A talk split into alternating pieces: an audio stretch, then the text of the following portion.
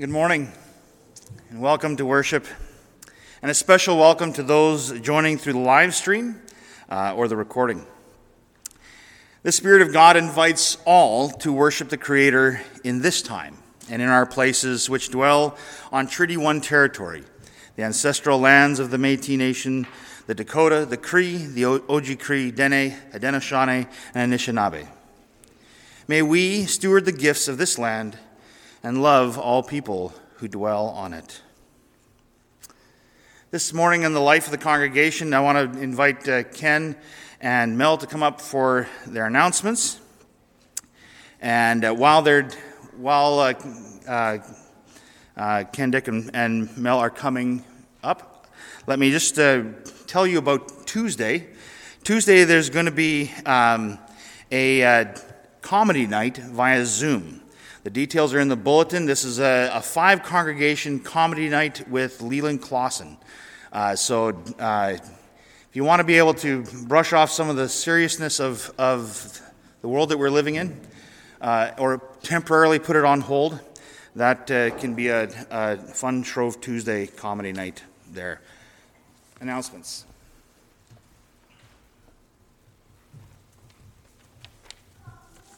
Good morning. My name is Ken Dick, and I'm here this morning on behalf of Southeast Helping Hands.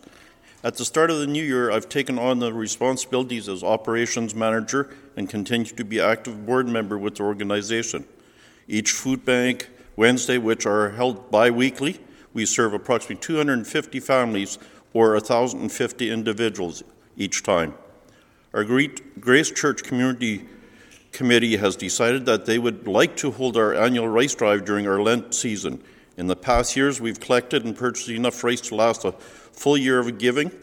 Although rice bags are welcome, you can also give a check or e-transfer money marked rice drive, and we can purchase bulk bags and have our dollars go further. I thank you in advance for donations and continued support of our local food bank.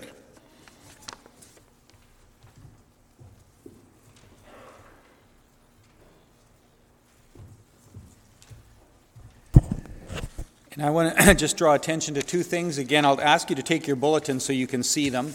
On the back of your bulletin, um, there's a, an outdoor candlelight vigil for peace in Steinbach announcement.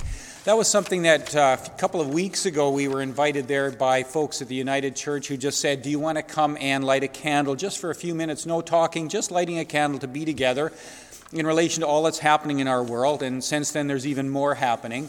If you would like to, at seven o'clock, uh, join those who are going there just to light a candle, and um, last time we just walked to the fire hall and back. Um, come and do that. You would be joining with others of kindred spirit, and it's um, a short but meaningful time together with them, and it will be ongoing every Sunday at seven o'clock um, for now. And then the other thing I'd like to mention is in the insert that you've got, it is an um, announcement of what's starting to happen um, this Wednesday and then throughout Lent. I'm not going to mention much of it because Lent begins next Sunday for us at worship.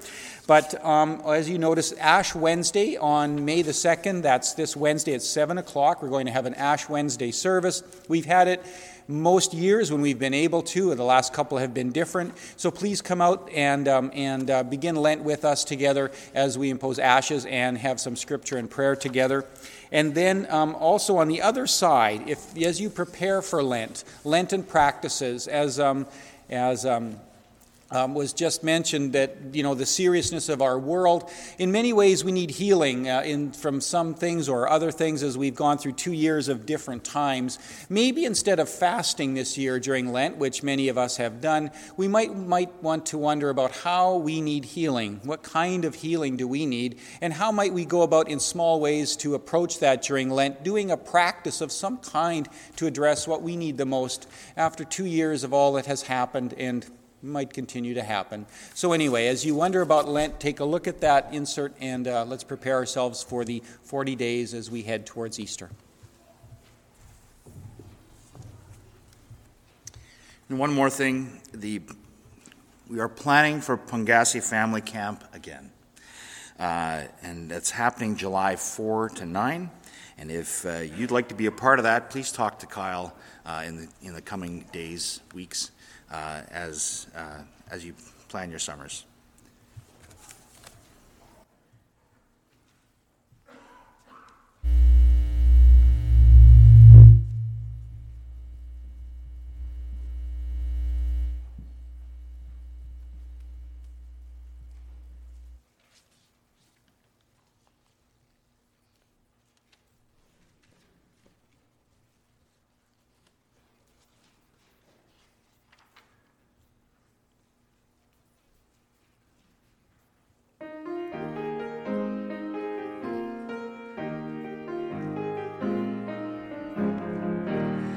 Thanksgiving and praise come before the Lord. With thanksgiving and praise sing to God. Shout with joy to the Lord, sing your grateful songs. With thanksgiving and praise come before the Lord. With thanksgiving and praise sing to God. Enter his gates with thanksgiving, and enter his courts with glad praise. Give thanks to God, praise his name. He is worthy of honor and praise. He is worthy in all of his ways. With thanksgiving and praise come before the Lord. With thanksgiving and praise sing to God. Shout with joy to the Lord, sing your grateful songs. With thanksgiving and praise come before the Lord. With thanksgiving and praise sing to God. Serve the Lord with gladness, sing praise, praise to the Creator, for God alone has made us. God has made us. His love endures forever and forever. With thanksgiving and praise come before the Lord. With thanksgiving and praise sing to God. Shout with joy to the Lord, sing your grateful songs. With thanksgiving and praise come before the Lord. With thanksgiving and praise sing to God. With thanksgiving and praise sing to God. Our call to worship is from Psalm one hundred. Shout with joy to the Lord, all the earth. Worship the Lord with gladness. Come before him, singing with joy. Acknowledge that the Lord is God. He made us, and we are his. We are his people, the sheep of his pasture.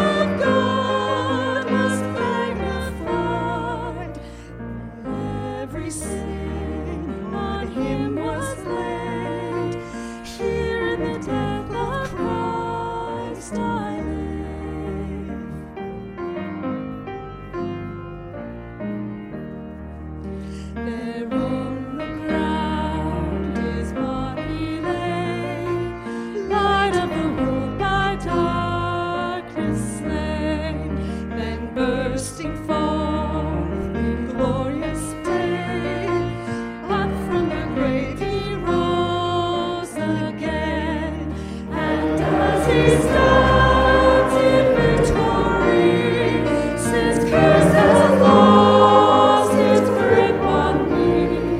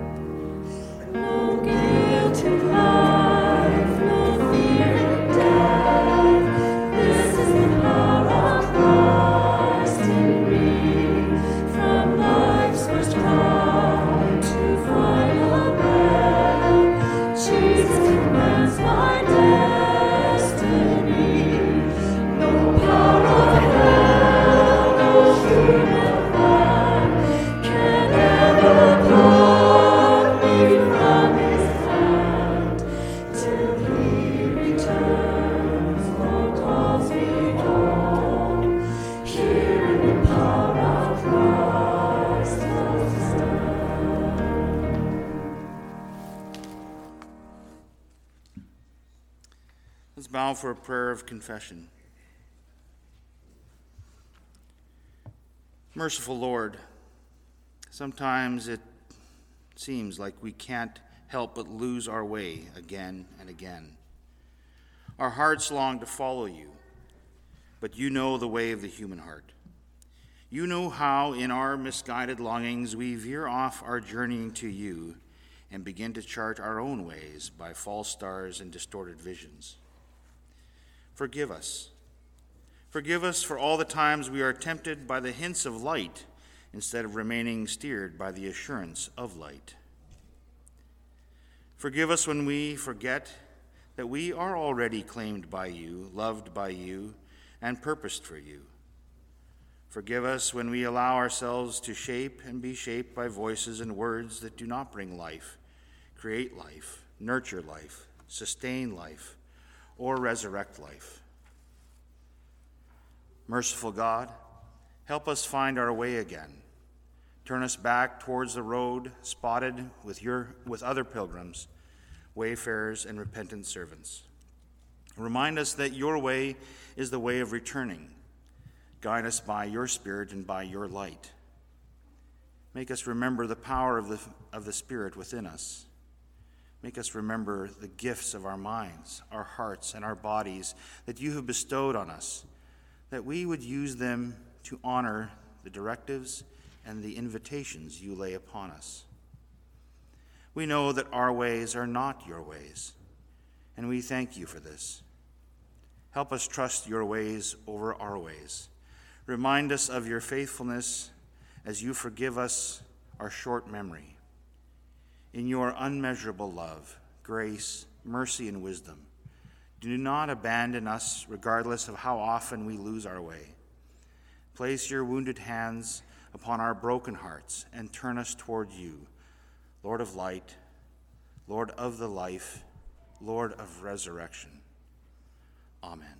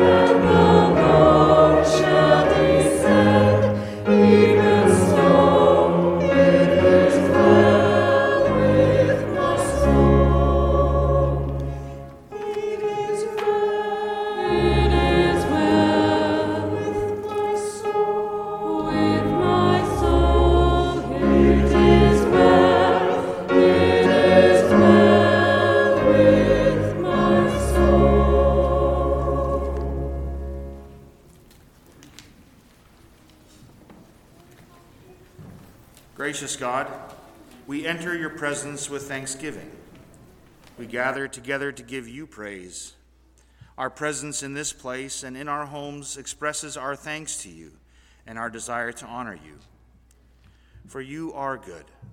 Your unfailing love continues forever. Your faithfulness continues to each generation. Amen.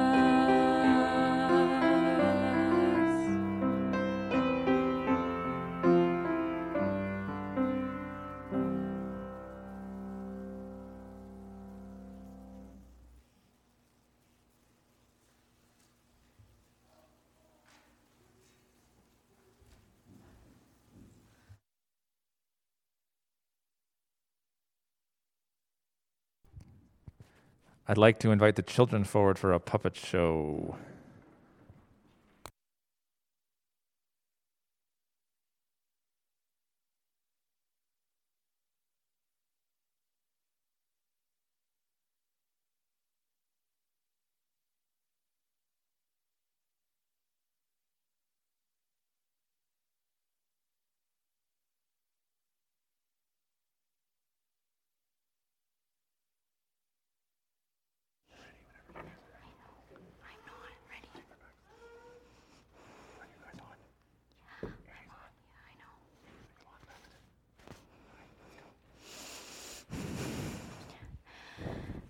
kids, the weather has been quite cold and snowy so far, hasn't it? So many days of school canceled. Let's call Finn out and see what he's been up to with all this winter. Ready? One, two, three, Finn the Dragon! Hello, everybody! Mel, this is a pleasant surprise. What are you doing here? Well, I heard you talking about winter, and I have a story to tell. Tell away. Two weeks ago, I tried going to Winnipeg, but you know what? It was a blizzard and there was so much blowing snow that I had to turn around because they closed the highway. They closed the highway? They did. I couldn't see a thing.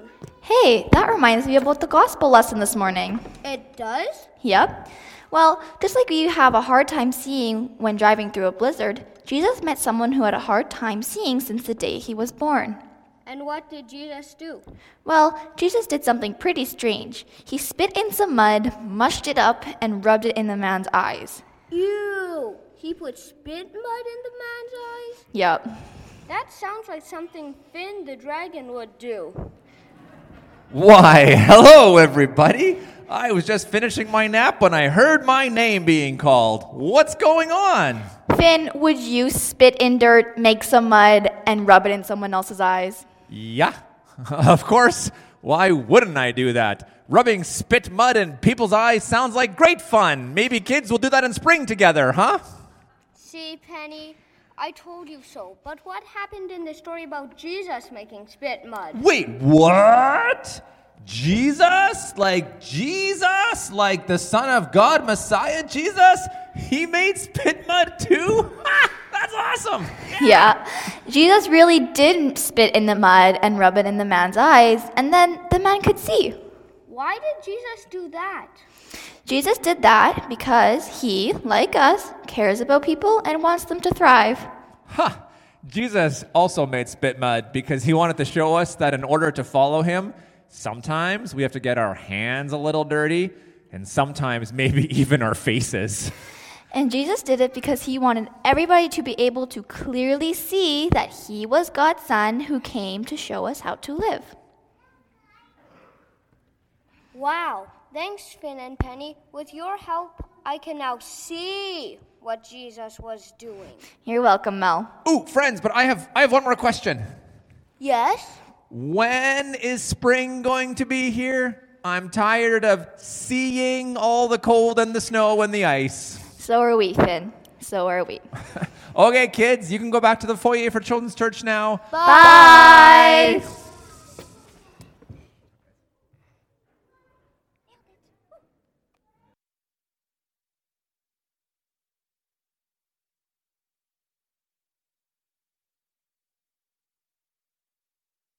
Hear this story of Jesus found in the Gospel of John, chapter nine. Walking down the street, Jesus saw a man blind from birth. His disciples asked, "Rabbi, who sinned, this man or his parents, causing him to be born blind?" Jesus said, "You're asking the wrong question. You're looking for someone to blame. There is no such cause-effect here. Look instead for what God can do. We need to be energetically at work for the one who sent me here, working while the sun shines. The night falls, the workday is over. For as long as I am in the world, there is plenty of light. I am the world's light." He said this and then spit in the dust and made a clay paste with the saliva, rubbing the paste on the man's eye and said, "Go wash at the pool of Siloam." Siloam means sent. The man went and washed and saw. Soon the town was buzzing. His relatives and those who year after year had seen him as a blind man begging were saying, "Why, isn't this the man we knew who sat here and begged?" Others said, "It's him all right." But others objected, "It's not the same man at all. It, it just looks like him." He said, "It's me, the very one." They said, "How did your eyes get opened?" "Oh, a man named Jesus made a paste and rubbed it on my eyes and told me, 'Go to Siloam and wash.' And I did what he said, and I washed, and I saw." So where is he? I don't know. They marched the man to the Pharisees. This day, when Jesus made the paste and healed his blindness, was the Sabbath. The Pharisees grilled him again on how he had come to see, and he said, "He put clay paste on my eyes, and I washed, and now I see." Some of the Pharisees said, "Obviously, this man can't be from God. He doesn't keep the Sabbath." Others countered, "How can a bad man do miraculous, God-revealed things like this?" There was a split in their ranks. They came back to, at the blind man. "You're the expert. Uh, he opened your eyes. What do you say about him?" He said, "He is a prophet." The Jews didn't believe it. They didn't believe the man was blind to begin with. So they called the parents of the man, now bright-eyed with sight. They asked him, "Is this your son, the one you say was born blind? How is it that he now sees?" His parents said, "We know he is our son, and we know he was born blind, but we don't know how he came to see. Haven't a clue about who opened his eyes. Why don't you ask him? He's a grown man and can speak for himself." His parents were talking like this because they were intimidated by the Jewish leaders who had already decided that anyone who took a stand Uh, that this was the Messiah would be kicked out of the meeting place. That's why his parents said, "Ask him. He's a grown man." They called the man back a second time, the man who had been blind, and, and told him, "Give credit to God. We know this man is an imposter." He replied, "I know nothing about that one way or the other, but I know one thing for sure. I was blind. I now see." They said, "What did he do to you? How did he open your eyes?" "I've told you over and over, and you haven't listened. Why do you want to hear it again? Are you so eager to become his disciples?" With that, they jumped all over him. "You might be a disciple of that man, but we're disciples of Moses. We know for sure that God spoke to Moses, but we have no idea where this man even comes from." The man replied, "This is amazing. You claim to know nothing about him, but the fact is, he opened my eyes. It's well known that God isn't at the beck and call of sinners, but listens carefully to anyone who lives in reverence and does his will. That someone opened the eyes of a man born blind has never been heard of, ever. If this man didn't come from God, he wouldn't be able to do anything." They said, "You're nothing but dirt. How dare you take that tone with us?" Then they threw him out in the street. And Jesus had heard, Jesus heard that they had thrown him out and went and found him. He asked him, "Do you believe in the Son of Man?"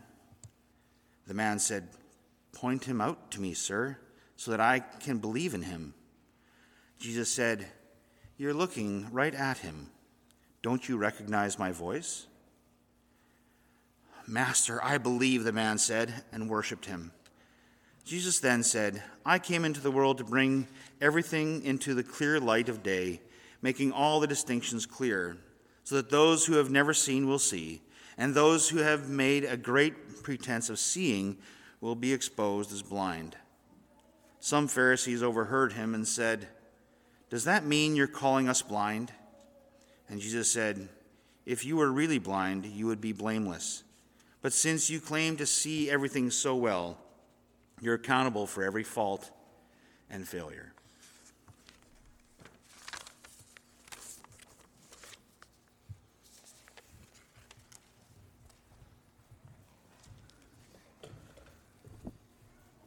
So this week, I worked ahead on my sermon, which is always a good thing.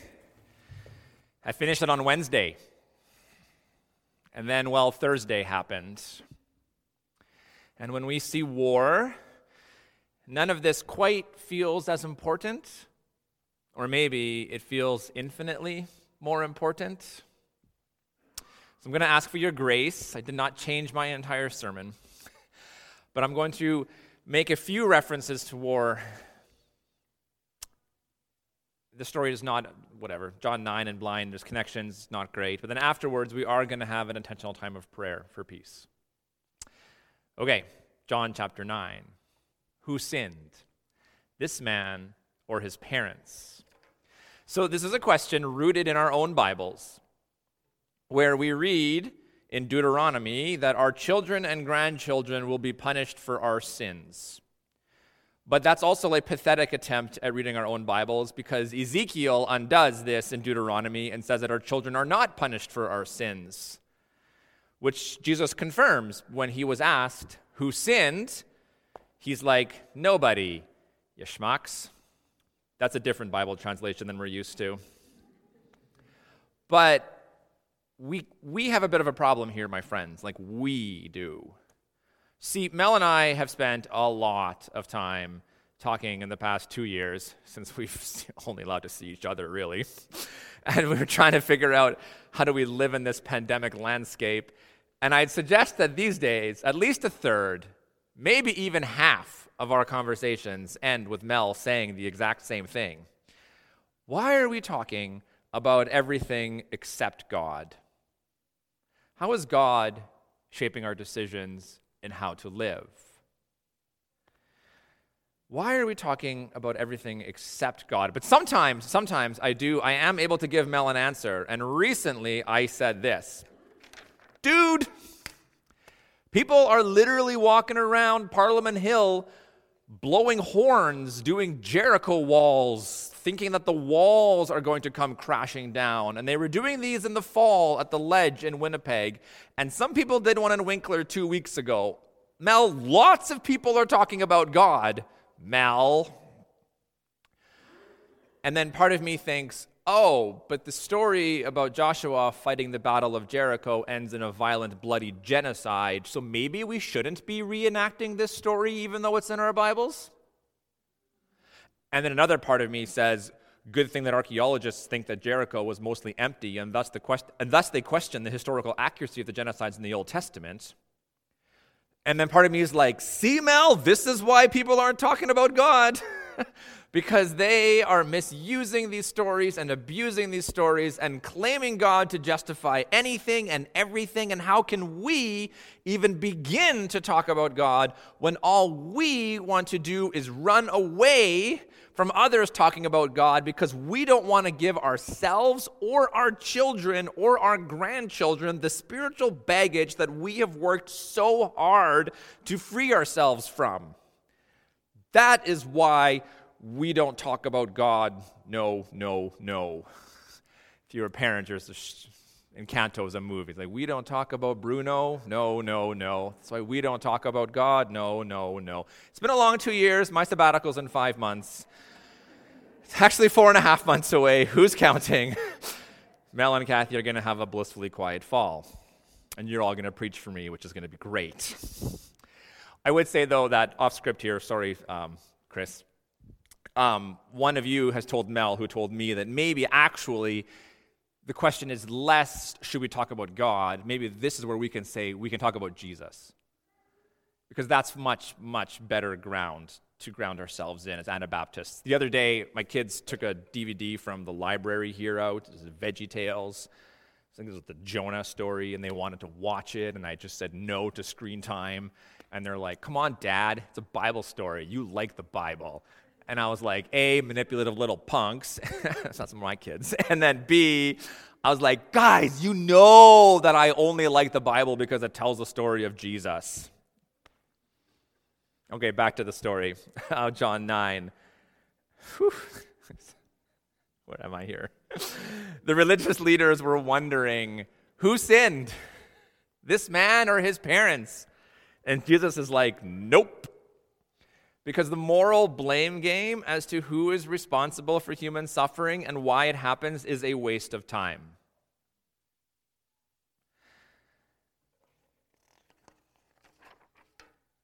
War note number one. Vladimir Putin is to blame for invading Ukraine. But that's not what our Bible story is about today. It is about somebody who was born without sight, and they were trying to put blame on somebody for that sin. Okay, back to the scripted sermon. Blame game for human suffering is a waste. Are we so arrogant that we think that we can live our one wild and wonderful life and not experience suffering because we avoid sinning? Who sinned? Blah, to that question. But the question actually did make me wonder about the Jericho marches and people talking about God. I recently had a conversation with some other pastors in our church conference about how it's hard for some parents and parishioners to talk about God because when we see interesting things that people do with religion, we, we, we want nothing to do with it, like the religious leaders in this text. Some people are so preoccupied with being right and following one interpretation of the rules and correct theology and trying to control people that they are actually quite unloving. He's a sinner, a Yahoo, so thus we cannot take what he says seriously. Can't you see? Which is ironic because most of the stories of Jesus restoring somebody's sight isn't only about Jesus restoring somebody's sight. It's actually a metaphor for pay attention, wake up. I'm going to say all that again, a little slower, and if you felt moments of nodding along, listen again closely and try listening to it in a different way.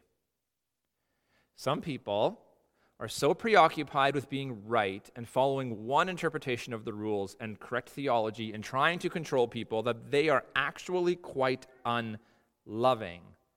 That person is a sinner, a Yahoo, so thus we cannot take what they say seriously. Can't you see? Which is ironic because most of the stories of Jesus restoring somebody's sight is not only about Jesus restoring somebody's sight, it's actually a metaphor for wake up, pay attention. And our faces nodding in agreement the first time might shift to, oh boy, eek. Because maybe the Pharisees were talking about the man born without sight as a sinner, and maybe they were talking also about Jesus as a sinner. And maybe the gospel writer, John, was writing out that the religious leaders here are the actual sinners, and maybe, maybe, just maybe, the gospel writer was also talking about us as the actual sinners. And our faces, our heads nod, become eek. We have allowed, and we do allow ourselves to feel contempt for those who anger us. We allow ourselves to feel contempt for those whom we deem to be Yahoos. And maybe, maybe, sometimes, we are the Yahoos who people are angry with. Eating humble pie is just so much harder than finding a sinner to rail against. Be it Jesus, it's funny, religious leaders, easy, Freedom Convoy and Justin Trudeau, great, Heather Stephenson, somebody not wearing their mask over their nose, or church checking vax cards. Meanwhile, here we have a story of a man walking around, having the time of his life, saying, whether Jesus is a sinner or not, I do not know. One thing I do know, I was blind, but now I see. And he is just living the dream, isn't he? While we are all trying to figure out who's to blame for the sin in the world, he is just having a party, free from the blame game. Free from the blame game. This is where I think confession, confession might help us be free. But again, here is where in our attempt to be free from some of the spiritual baggage and trauma that we know exists, I don't think that we have found a really good substitute for sin and confession. Like, if you were to ask my own children what sin is, their answers would probably disappoint me. They might say things like doing something wrong, like hitting their siblings or lying, but that's probably it. Beyond that, we probably don't have a really good framework for sin. And I think part of that is because we are tired of people throwing around the sinner label on individuals and trotting them up to church to confess their sins, usually about who they slept with and not about how they're not sharing their money with the poor.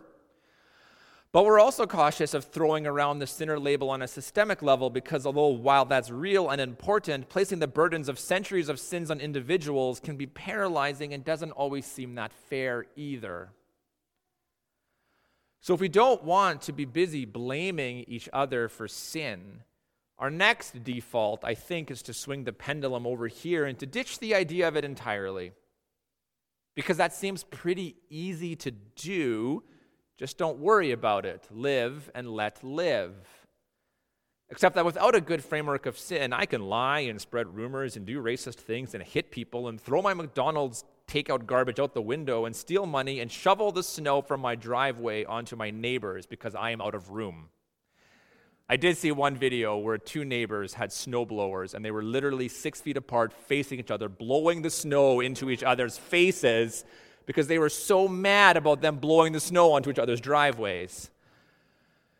Without sin, I do not have to care about climate change and how that'll affect the world's poor, which I am not amongst. I do not have to give my money away, nor worry about people not having food or experiencing homelessness.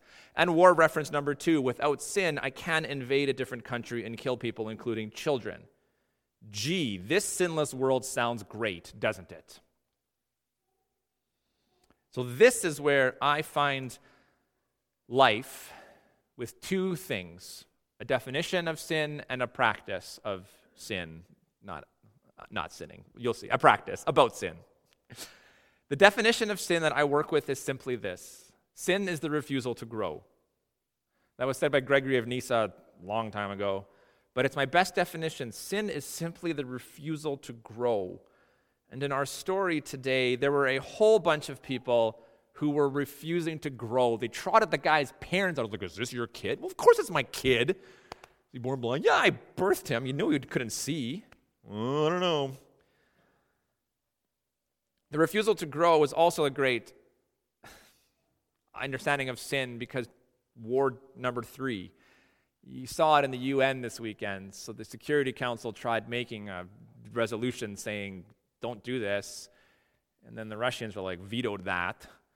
And then the Ukrainian ambassador says, war criminals don't go to purgatory, they go to hell. If I believed in a traditional understanding of hell, I would agree with that statement. Because sin is the refusal to grow. You haven't learned nothing. And yesterday at the rally in Winnipeg, similar thoughts were said. We've learned. We know better. Why are we here again? Because we're sinning. And the practice, the practice that Vladimir Putin could use, maybe all of us actually. The practice is this, confession. Here's my favorite confession, and when I say favorite, I mean least favorite, because it cuts through all of my masks and all of my defense mechanisms. Most merciful God, have mercy upon me. In your compassion, forgive my sins, both known and unknown, things done and left undone, especially... and then name them. Richard Rohr says that he prays for one. Richard Rohr is my Franciscan friend, if you're new here. I quote him a lot. Richard Rohr says he prays for one good humiliation a day to keep him humble. I do not pray for one good humiliation a day, nor do I want to, because that sounds humiliating. But this confession prayer, most merciful God, have mercy upon me. In your compassion, forgive my sins, both known and none unknown, things done and left undone, especially, and then you can name them. This prayer seems like a pretty good start to help me and to help us and to help everybody wake up and to help us see. This seems like a much better starting point than going around looking for sinners to blame. So Lent is starting on Wednesday. We're having a Shrove party comedy night on Tuesday to live in excess, and then we're coming and putting ash on our foreheads on Wednesday because we came from dust, and to dust we will, we will return. We've given you some prompts in your bulletin for the practices you can do. But if you need one practice clearly laid out for you this Lent, try this prayer. Try confession. Try it at night, but not too close to bed because then you're going to relive all the terrible things that you did during the day. Give yourself an hour before bedtime to do it. Maybe, just maybe, we will have the opportunity to name all the ways that we have failed to grow. And then maybe, just maybe, there will be some freedom on the other side of that, because I was blind, but now I can see. Amen.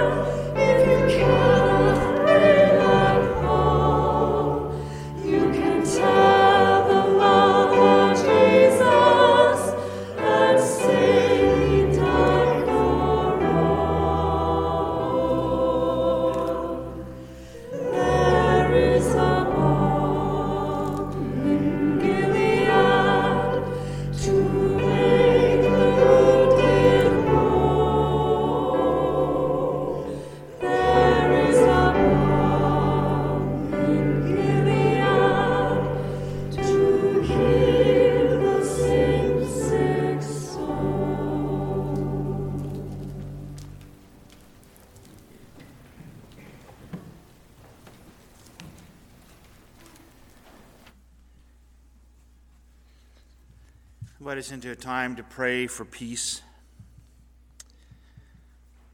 Let's pray together. O weeping and wounded healer, the Prince of Peace, the everlasting God.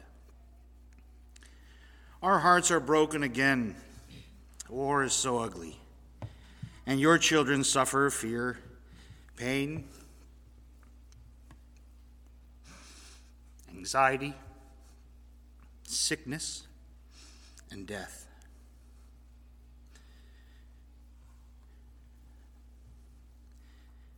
We long to reach out, to bandage the wounded, console the grieving, comfort the fearful, and give shelter to the refugee. May the Spirit of Jesus empower us to trust you in all areas of life, so that we become peacemakers who renounce violence, love our enemies, seek justice, and share our possessions with those in need. Hear our hearts as we stand in solidarity with the people of Ukraine, recognizing that we share a common hope and faith. You promised through the prophet Isaiah that when we pass through waters, that you will be with us. That when we walk through fire, we would not be burned. Today, we pray this for the people of Ukraine.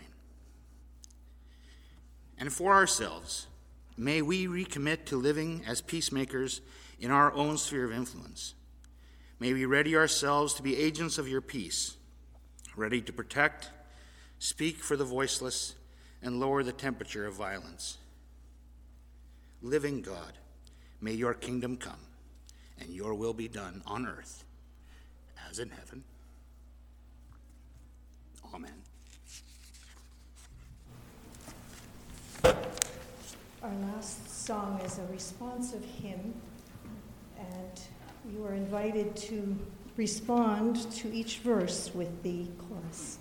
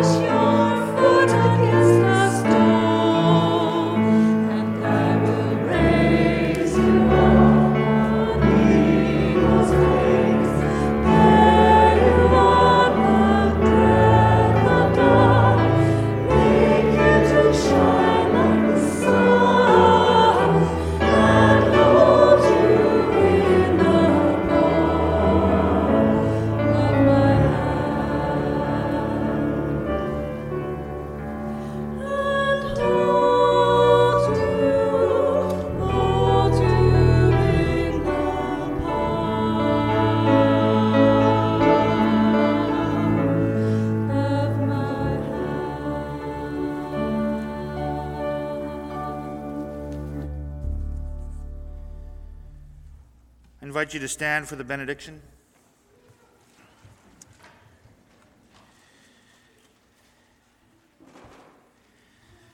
God of herons and heartbreak, teach us to love the world again. Teach us to love extravagantly, know, knowing that it may, likely will, break our hearts and teach us that it is worth it. God of pandemics and suffering ones, teach us to love the world again. God of loneliness and longing, of bushfires and wilderness, of soup kitchens and border towns, of snowfall and children, teach us to love the world again. Amen. Go in peace.